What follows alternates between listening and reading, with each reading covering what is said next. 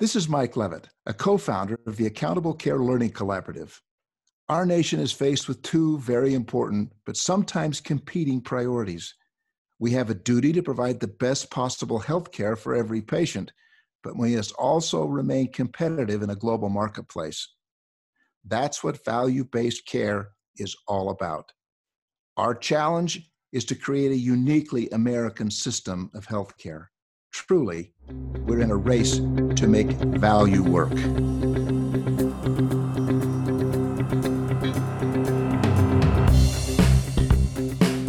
Welcome to the Race to Value, a weekly podcast hosted by Dr. Eric Weaver and Daniel Chipping of the Accountable Care Learning Collaborative. The ACLC is a nonprofit organization focused on accelerating industry readiness for success in value. With its competency based framework for health value, the ACLC is working with healthcare organizations all over the country to create the workforce of tomorrow. Come join Eric and Daniel as they engage the executives, clinicians, and entrepreneurs who are leading this race to value.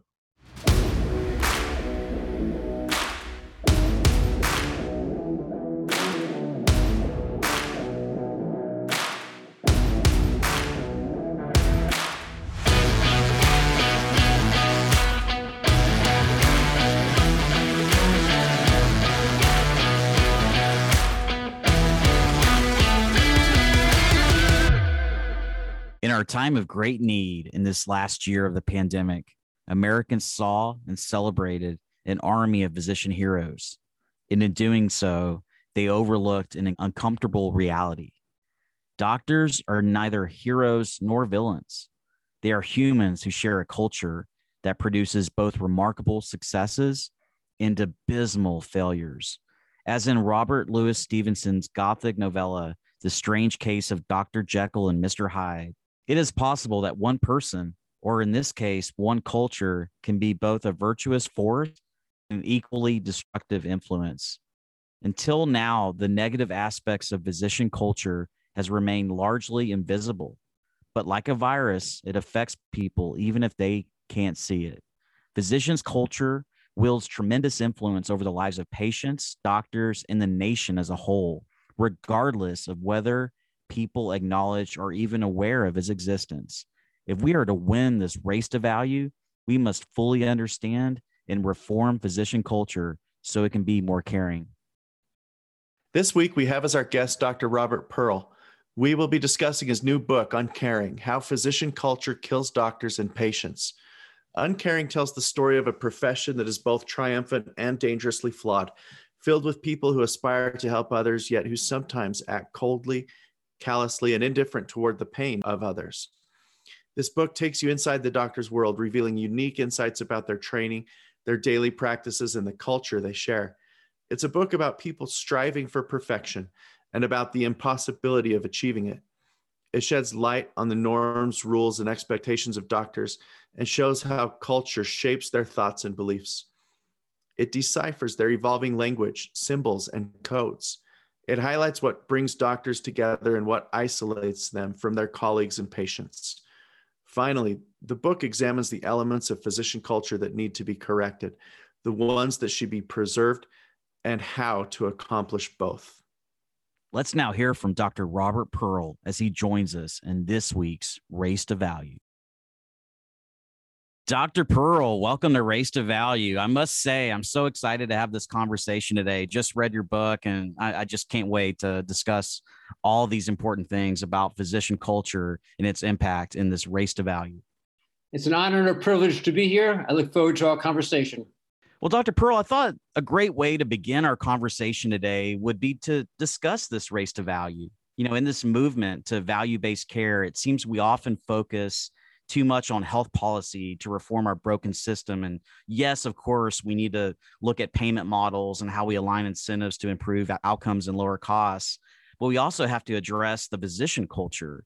And despite allowing superhuman achievements to happen each and every day, physician culture I read in your book, and I can't wait to discuss it with you today. But there's some issues where the culture allows low value care and equitable outcomes, excessive profiteering, even perpetuation of institutional racism. And in your book, you do a really great job of explaining this dark underbelly, which is responsible in, in many ways for the rising costs and decaying standards of medical care that permeate our nation's healthcare system. And you describe this physician culture that has this duality of human motives and actions and which lead to outcomes that range from life saving to life ending and there's no better example of this than the coronavirus crisis that we're in on one hand you know we see how it's brought out the best in physicians and saving lives at any cost but it also shows the significant weaknesses in physician culture.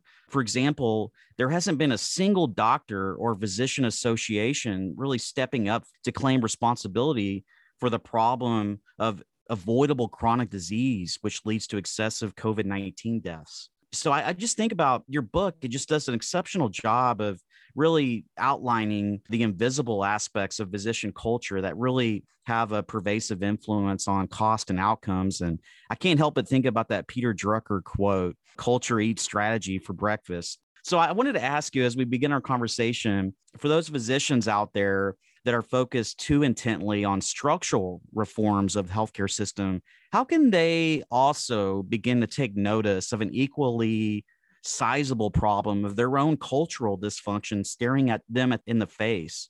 Are you confident that physicians will be able to coalesce around the concepts of value and equity and obtain the level of intellectual honesty to be introspective and addressing their own culture?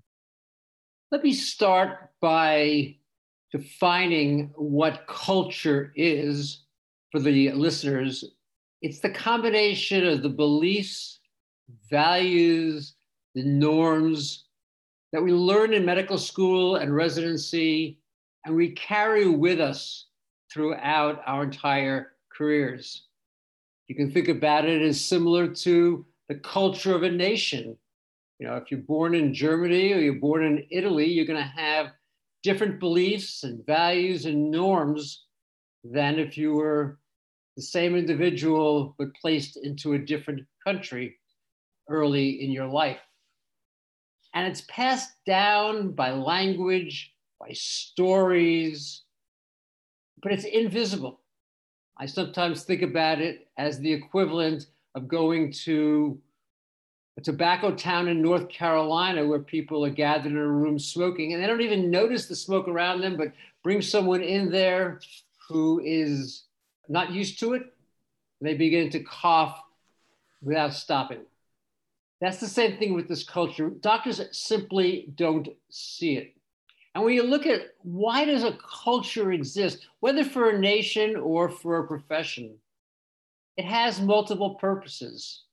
It drives people to higher performance, but it also excuses the way that they inflict harm on people outside that culture. It allows them to see themselves in the best light and to take privilege for themselves. And that's part of why I think for all of us, and I'm a physician, I fix children with cleft lip and cleft palate we can often see the good side of ourselves, the heroic side, but we miss, as you pointed out, this more problematic one. You know, in COVID 19, the physician culture gave doctors this remarkable courage, commitment, dedication to go in and take care of patients who had a communicable disease that we didn't understand. They did so donned in garbage bags and salad lids when there were no gowns and N95 masks. You know, we passed tubes into their lungs, knowing full well that as that tube passed through the vocal cords, that the patient would cough, spewing virus in our face. And we had the inventiveness to figure out how to put two patients on a single ventilator, something that had never been done, had never even been considered as something that had to get done. And we should be grateful for this culture. But as you've noted, there is this other side that makes us blind to our shortcomings. And I think that we have to be aware of it. And one of the points I'm going to make throughout our conversation today is how the systemic issues and the cultural issues go together. And I would say that you can't change one without changing the other. My first book called Mistreated, Why We Think We're Getting Good Health Care While Usually Wrong, looked at these systemic issues, and they are true. The reimbursement system doesn't make a lot of sense. The insurance system is completely broken. Uh, the regulations are onerous. The computers that we use slow us down. They're clunky. It is all true. And yet there is this other part. So you mentioned a couple of part pieces. You know, you talk about the chronic diseases. 88% of the people who were hospitalized and died from coronavirus had two or more chronic diseases. The most common problem was hypertension, high blood pressure. Across the United States, it is controlled 55 to 60% of the time. But we know that some accountable groups, some large medical organizations are capable of doing it over 90%. You would think that for doctors, this would be an emergency. We know that hypertension is the number one cause of stroke, kidney failure, and a significant contributor to heart disease. And yet, the 55 to 60% is, for the most part, by doctors accepted and ignored. We don't see the fact that we actually could do something about it. And why is that? Because the culture says that prevention is just, it's just not that important. It's not that it's bad. We do it, we talk about it, but we don't elevate it the same way we do the cardiologist who goes and intervenes to unblock a coronary artery. You know, the data has shown multiple studies that adding 10 physicians in primary care into a community has two and a half times greater impact on longevity. And what are we, compared to adding 10 specialty physicians, and yet who do we put at the top of the hierarchy in medicine? It's the interventionalist.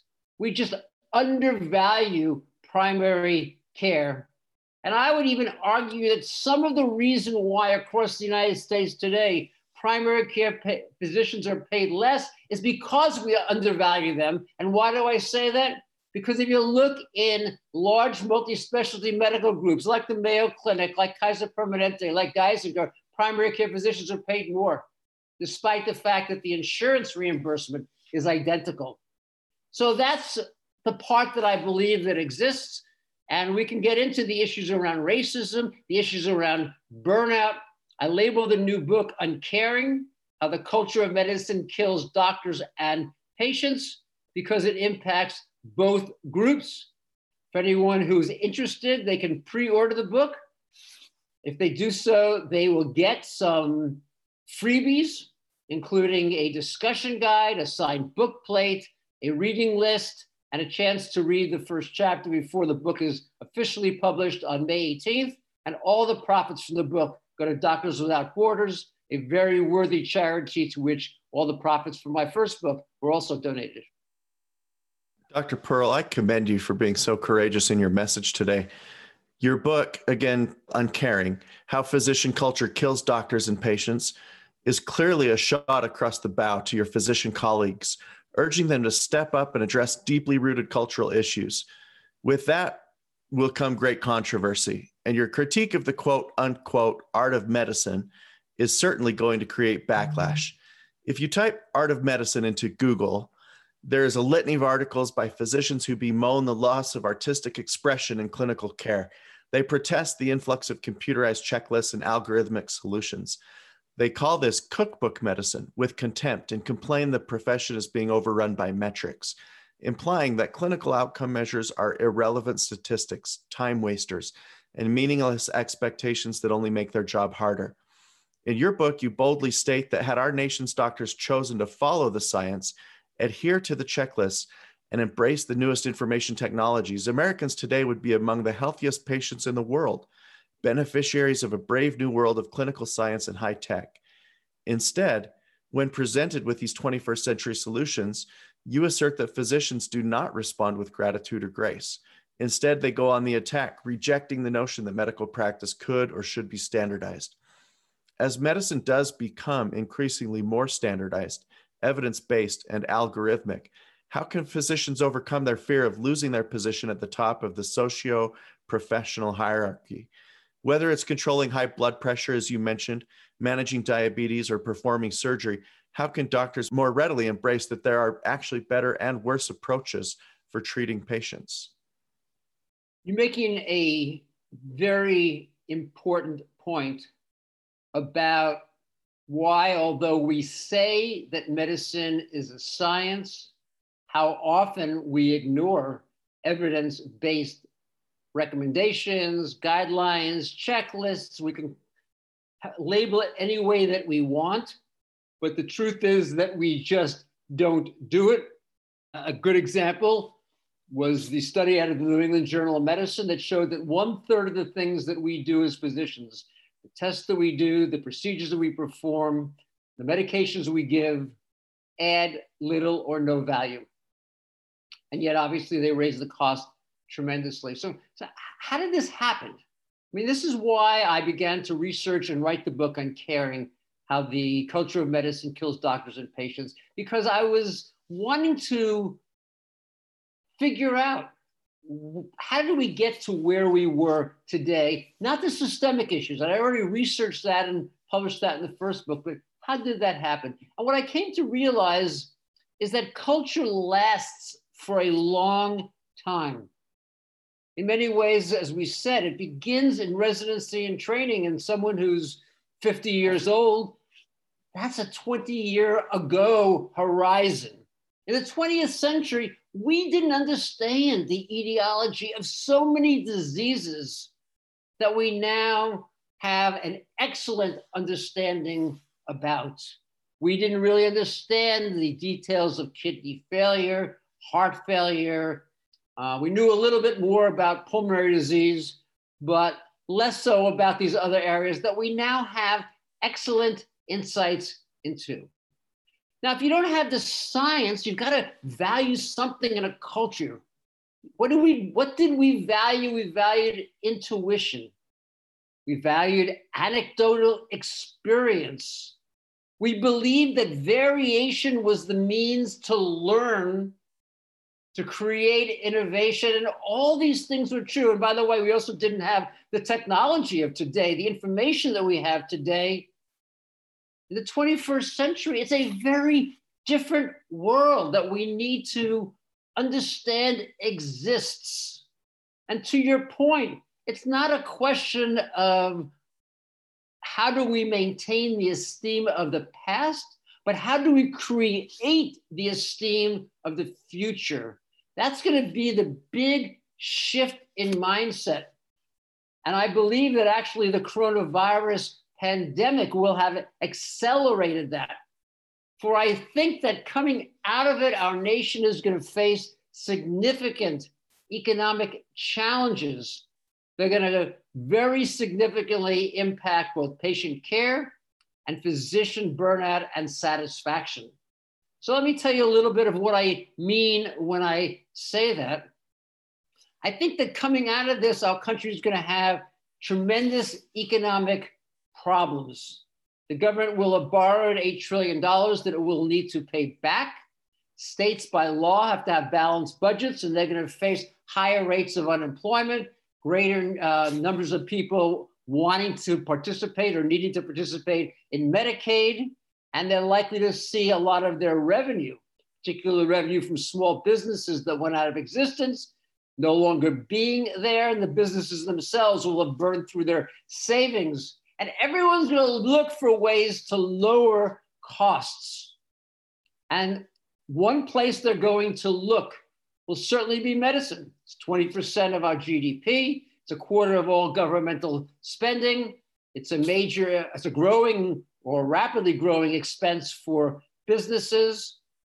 Now, one of the parts to me that is most interesting particularly when it comes to the area of physician burnout, physician dissatisfaction, is we have been talking about this for at least five years, 10 years, complaining about it, pointing out the problems, how patients get worse care when doctors are burned out, saying why things needed to be different. But when I look at the amount of change that's happened, it's almost nothing. And so, what I would say to physicians is what do we think is the problem? Do we believe we're just not yelling loud enough? Do we believe that somehow, if we just say the same things again and again and again, that people will suddenly hear us and give us the resources, update the computer systems, eliminate the bureaucratic tasks? I don't think so. I think that we have to understand as physicians, as accountable physicians, that the problem is that the care we provide is not affordable and it's not world leading. And I don't believe that we as a profession have done that adequately. We feel as though we are entitled to a five or 6% per year increase in revenue. And when we see the data that says the United States is last amongst the 12 industrialized nations in life expectancy, childhood mortality, maternal mortality, we don't see that as our fault. We blame the systemic parts around us. And I think that that is what we're going to have to do to step forward if we want to maintain that esteem that we had in the past. I think that day is going to be gone if we don't. And I think progressively, as technology comes into place, we can decide we're going to use it to elevate the profession by providing care that is not only higher quality, but more convenient and easier to access, embracing things like telemedicine, embracing things like artificial intelligence, or I think we're going to get overlooked and left behind. So that's the message that I would give to doctors. And I think coming out of the coronavirus, we have the choice. Do we want to lead or do we want to let others set the direction? And my big fear is that we've said for now 50 years healthcare costs are rising too fast. We must lower them, we should lower them. I believe in the post coronavirus world, they will get lowered because people won't have the resources to be able to pay. And when they do that, there's only two ways it can happen. One is rationing, and I think in the context of the physician culture, in the context of having taken an oath to first do no harm, as physicians, we're going to see, we're going to see that rationing inflicts harm, and it will be very problematic for us, even worse than it was before. Or we're going to recognize the opportunity to take a single payment, not at the insurance company level, but at the delivery system level. And having taken an insurance, a single payment to take care of a population of patients, we then will need to ask ourselves how can we provide care that is higher quality, more convenient, at lower cost? And we're going to do this by realizing that bringing together groups of doctors for collaborative and cooperative reasons allows care to become better. And this is where I'm optimistic that we're going to see this cultural evolution because in that context of having been paid to take care of a population of patients, all of a sudden prevention becomes more significant than it was in the past avoiding chronic, avoiding complications from chronic disease, patient safety. These are things that start to become more valuable. Primary care becomes seen for the excellence that it can contribute to improving the health of people and avoiding disease. You start to eliminate the 30% of procedures that add no value. You start to see telemedicine as a means of bringing care to people's homes, to, people's lives in ways that they don't have to miss work or school at a lower cost, not for everything, but instead of the one or 2% that we had in the past, maybe 30 or 40%, it starts to shift what we value, what we believe, and the norms we follow. And that's where I'm hopeful, actually, that our country is going to go. I'll add one more thing, though, for the listeners. It's not going to be easy. making this kind of change is exceedingly difficult. Why is that? Because it's always been easier to do more than to do better. But I'm hopeful that as physicians see other physicians thriving in this new environment, unlike the situation they may be feeling as pressure comes to ration care in their practices and for their patients.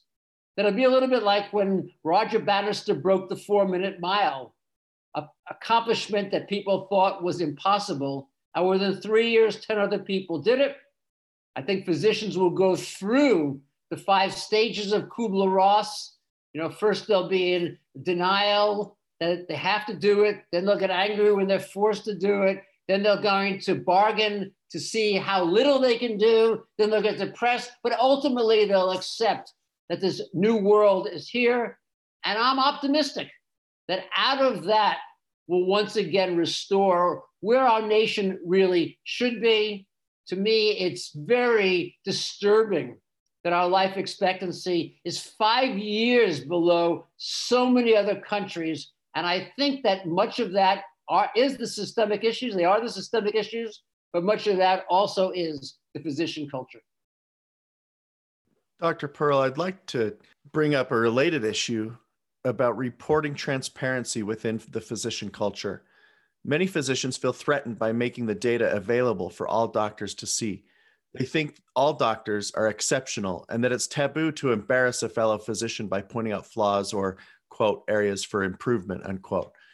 For the physicians that are underperforming, they often feel a sense of shame and failure and adamantly resist unblinded performance data for their peers to see. Some doctors say these measures don't adequately quantify excellence or simply feel that American medicine is complicated enough as it is. To that end, Don Berwick has even proposed putting American healthcare on a measurement diet. This resistance to quality measurement in the physician culture is not entirely without merit. HEDIS measurements do feel detached from doctors' daily practices. The information is hard to assemble and the submission process is overly bureaucratic. In your book, however, you state individual doctors mostly seem to take umbrage with the data simply because it undermines the cultural assumption that all doctors are superb and consistently high performers. At face value, that's absolutely nonsense since comparative metrics do matter. It is impossible for everyone to be a high performer. So, can you speak to the challenges of performance reporting and physician culture, especially within value based care? And when you were the CEO of the Permanente Medical Group, responsible for thousands of physicians, how did you confront the truth about clinical outcomes through transparent reporting? Did the climate of transparency that you created impact the physician culture over time? When I became a CEO in Kaiser Permanente, responsible for the healthcare of what ultimately was uh, 12 million people and more than 10,000 physicians. Uh, what I inherited was a culture left over from the past. The data on performance that was distributed was all blinded. No one knew how anyone else was doing, and everyone assumed that they were doing just fine. And little progress happened. Kaiser Permanente at the time was good. It was a little bit above the 50% mark, but it certainly was not exceptional.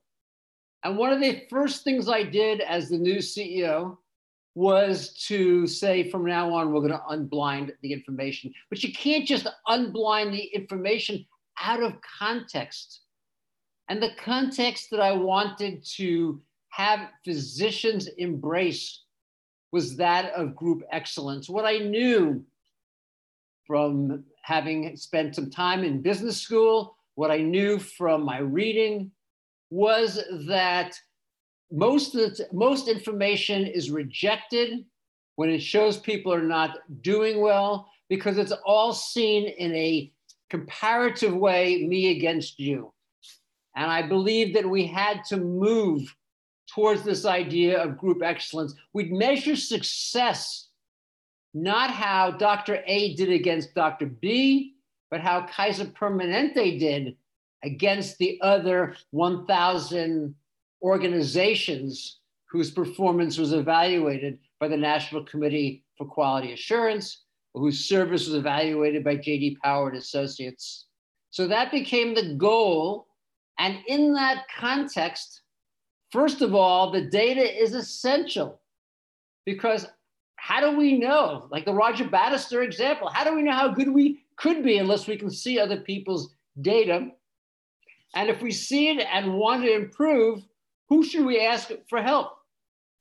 And this is where the unblinding starts to, to happen. We also invested significant resources in a program called Doctors Helping Doctors, where physicians would have time. The best of the physicians would have time each week to spend a half day with others in the office, helping them to figure out better ways to provide care. As we introduced the electronic health record to show them the shortcuts to be able to become far more efficient at using these systems to show them how they could harvest the information they needed to provide superior medical care. And as a consequence of that mindset, and let me add one other piece on top of it, which is that incentives do matter. A mistake that people often make is to believe that they can buy higher performance by some incentive program. Incentives change behavior, but the idea of achieving excellence through dollars rarely works.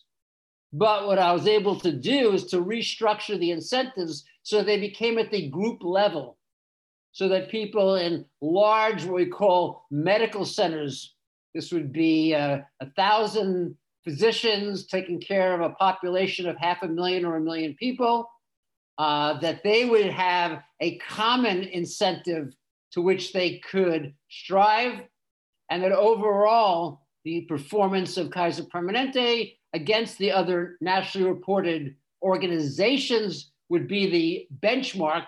And we went from middle of the pack to number one on the NCQA ranking and number one in the regions where we provided the care on the JD Power and Associates. And interestingly enough, in that process, we were able to achieve physician satisfaction that was 20% better than physicians in the communities around us and across the states in which we provided the care. And we were able to lower the cost of care 20% below the other organizations providing medical care. Again, in the geographies that we serve. This is where all the pieces can come together you know, it's interesting. A few years ago, I was at um, a public health building in Oregon. And I looked on the wall, and there was a sign. It said quality, service, and cost in big letters across the top. And along the bottom, it said, pick any two. That's the mindset of the 20th century. We need to have a different mindset that we can achieve all three and that we're going to do it by again preventing disease. It's always less expensive to prevent that disease than to have to treat the problems that develop. Avoiding the complications, it's always less expensive to avoid the complications and to treat them when they arise and to use integrated structure along with technology to accomplish that I think to a large extent, it's going to take physicians believing that we can achieve these outcomes. And going back to where we started, that if we don't have data against which we can measure performance, then we're most likely not going to improve. But that as soon as we start to see what's possible, as soon as I understand the areas of my practice that I can get 20% better in, and you understand the ones that you can get better, 20% better in, and we work together to accomplish that in transparent and open ways, I'm confident that we can have this salutary impact on quality, on service, on cost, and on physician satisfaction. Well, Dr. Pearl, I couldn't agree with you more. You know, physicians need to look to the past and and think about you know how mission driven they once were, and then have a, a, a vision for a better tomorrow. But it seems like medical practice today is so far removed from that spirit of yesteryear. I mean, though we've had all this scientific and these technological changes that have really advanced diagnostic and therapeutic skills of physicians they've also turned the doctor's world upside down and it's really challenging their beliefs and norms like never before. I mean no longer does the doctor's intuition experience and independent judgment matter most in medicine. Instead these cultural virtues of the past are being replaced as patients and insurers and administrators are exercising greater authority in how medical care should be delivered. And i know physicians are really struggling out there to cope in this world where everything is changing so quickly, except their own culture. I mean, once a respected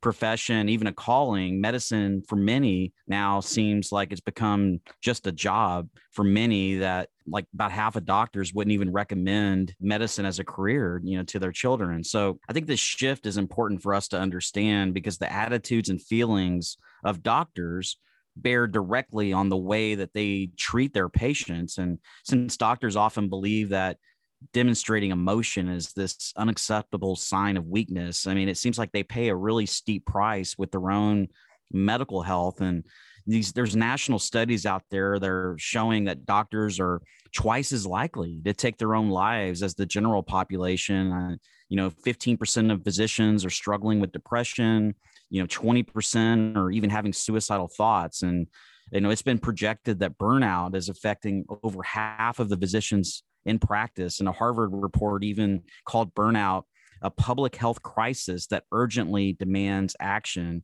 And some physicians are even going as far as to say the profession is dealing with moral injury because the word burnout is insulting and it, it's an insufficient in describing the pain that they feel when the system prevents doctors from doing what's right thereby forcing them to inflict harm on patients, where physicians themselves experience a form of injury also.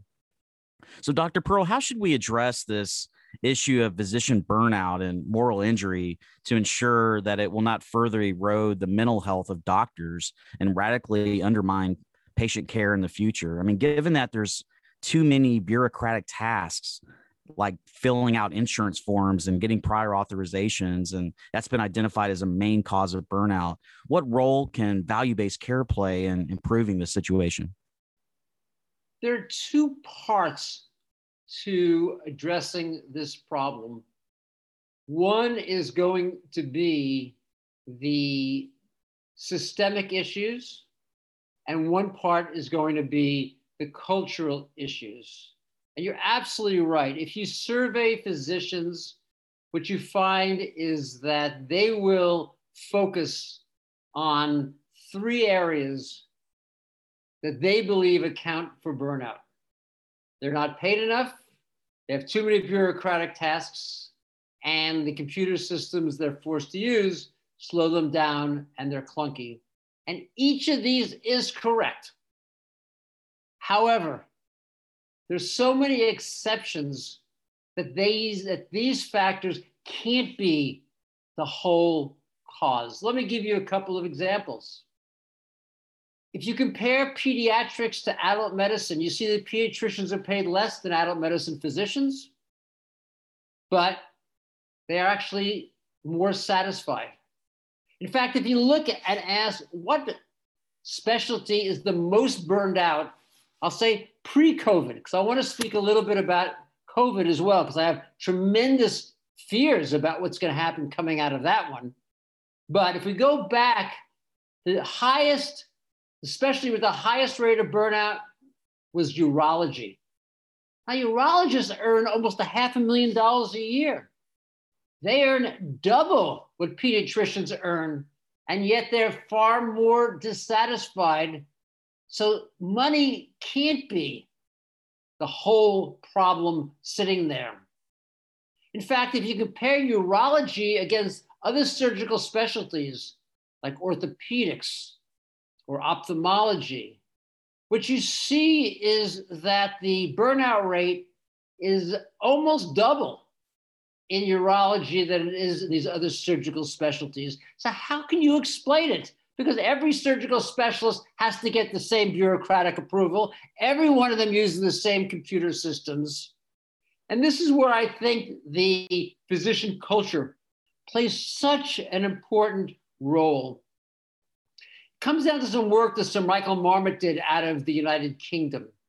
And he showed that one's relative place in the social hierarchy has massive impact on people's sense of self worth and actual physical health.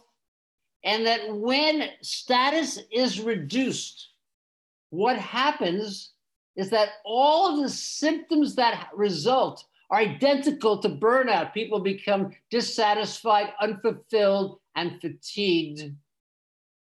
So, what's happened in urology? How does a specialty that's still, by the way, earning as much money as it did before, how has burnout gone from being one of the lowest levels to now the highest in the pre coronavirus pandemic era? And the answer is that esteem in medicine, in the physician culture, is driven by whether you do the coolest interventions that exist. If I had to figure out how do you have a specialty near the top, you do really interesting, exciting, cool kinds of procedures. That is who is at the top. And urology used to be there. They were there because what they did was uh, robotic prostatectomy. That's almost like a Star Wars kind of modern era operation. And that is why increasingly residents were, or medical students were picking it for their residency. And then what happened? We know that close to a decade ago, the National Preventive Healthcare Services recognized that the PSA, the prostate specific antigen test, was adding very little value and causing a moderate amount of harm as patients underwent uh, unnecessary biopsies. And it also noted the fact that some of the robotic prostatectomies were no better than the, pre- the procedures before with patients suffering impotence and urinary incontinence.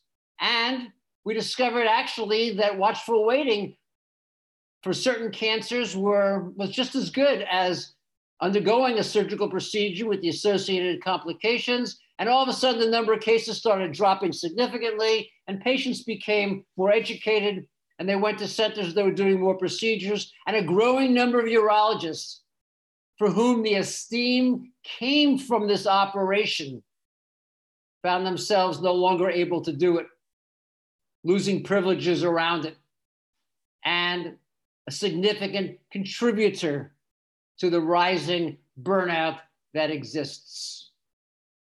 The second part, though, that I want to speak about is not just these factors, and in the book Uncaring how the culture of medicine kills doctors and patients, I go into far greater detail about these cultural factors on the individual physician and the relative burnout rates they report.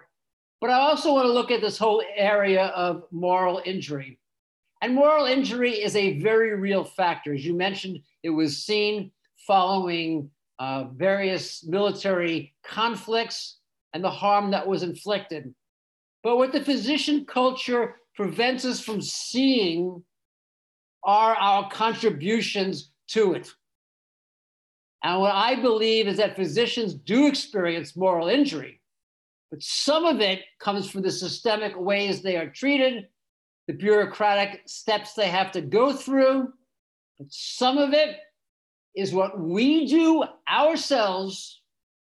And although we're not conscious of it, it's like a fine grained sieve, this reality of the harm we're inflicting, having taken an oath to first do no harm, that we do upon ourselves impact us. Let me give you a couple of examples. We've already talked about the overall cost of health care, but let's go down another level. Let's look at the issue of surprise billing, something that was recently by Congress banned, but something that for a long time not only did physicians do it, but they justified it, saying, if we don't do this, we're going to harm medicine. And they overlooked the fact that when hospitals or when uh, financially driven administrative organizations that they hired with their practice went and sued the patients, it was their patients. There was an estimate that one in five patients who came to the emergency department across the United States was being sued by the institution. But who are they suing on behalf of? The doctor. And physicians not only didn't notice it, they defended the practice that was there, or at least the organizations that represented them. How can you not believe that when you inflict financial harm on a patient, that you have an accountability? Or let's look at the issue around racism. You know, what we know is that in the coronavirus era, the mortality amongst Black patients is three times higher, or Black people is three times higher than for white people. And again, ask doctors why. They'll give you all the systemic reasons. We know that people of color tend to work jobs where they have to be there in person rather than being able to do it over Zoom and in a virtual fashion. We know that they often have to take public transportation and that buses and subways were places that germs could be easily exchanged one person to the next. They know that they often lived in circumstances with multi generations and disease transmission could happen easier. They can give you all of the reasons why. And yet, what we saw early in the pandemic is that when there was a shortage of testing kits, and ED doctors were limited to how many tests they could do per day. On a, on a proportion basis, they tested white patients twice as often as black patients who came to the ER with exactly the same symptoms. And they gave 40% less pain medication following identical procedures. And we know that after mastectomy, that surgeons are less likely to recommend breast reconstruction for Black patients. And when they do hysterectomies, they're more likely in premenopausal women to take out the ovaries, something that we know greatly increases heart disease across time, and that the mortality for Black women undergoing childbirth is three times greater than white women, except when the physician, the attending physician, is a black uh, obstetrician gynecologist. And yet, I don't hear very much discussion amongst physicians. I don't see this as the number one item on the agenda of doctors. And if you want to talk about harm, that's what we're talking about. We're talking about racism in testing, and we're talking about unacceptable mortality, whether in the context of COVID 19 or in the context of uh, maternal mortality.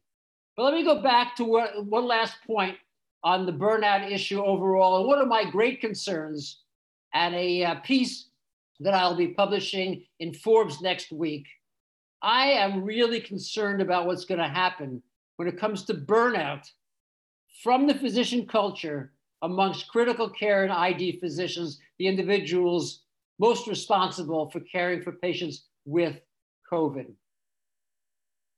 you look at the newest survey on burnout, urology is now not number one, it's number four. And number one and number three is critical care and ID. And as I've tried to research this and understand it, what I've come to recognize is the magnitude of the deaths that these physicians are experiencing.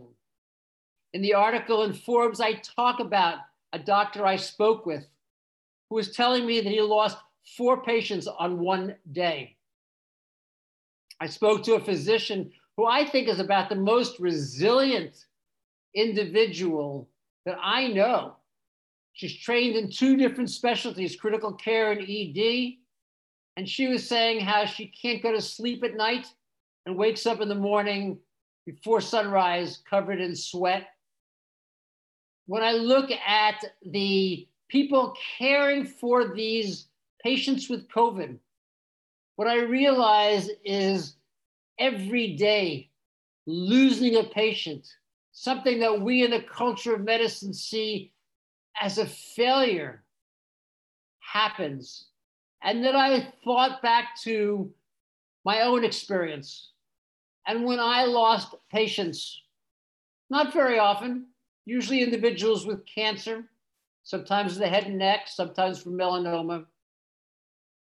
And I realized that in the culture of medicine, we repress and we deny the reality of death. And we have to do that because the next morning when we get up, we have to go to the operating room and I have to fix a child with a cleft lip or a cleft palate, or someone else has to take care of an individual and bring them back from the brink of death. And they need us to be at our best.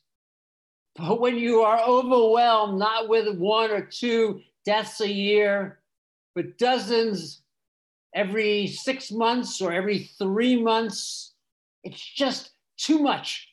It overwhelms you. And what we know in the data from combat time period is that the PTSD that develops actually doesn't happen on the battlefield, it happens afterwards.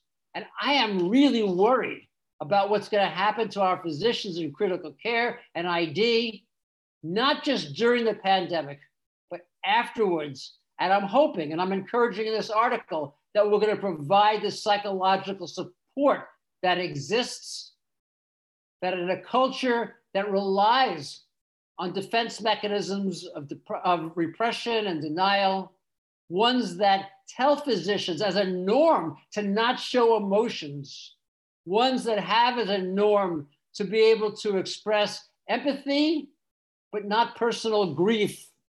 That those emotions will break apart this fine grained sieve and allow all of that horrific experience to come raging out.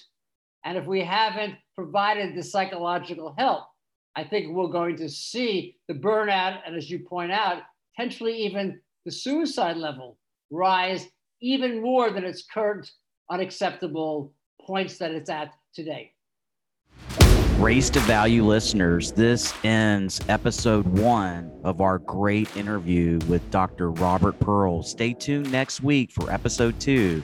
And as we further discuss his new book, Uncaring How the Culture of Medicine Kills Doctors and Patients, we're going to be covering such topics as primary care, consumerism and the patient experience, institutional racism, and the five C's of cultural change. We'll see you next week on the Race to Value.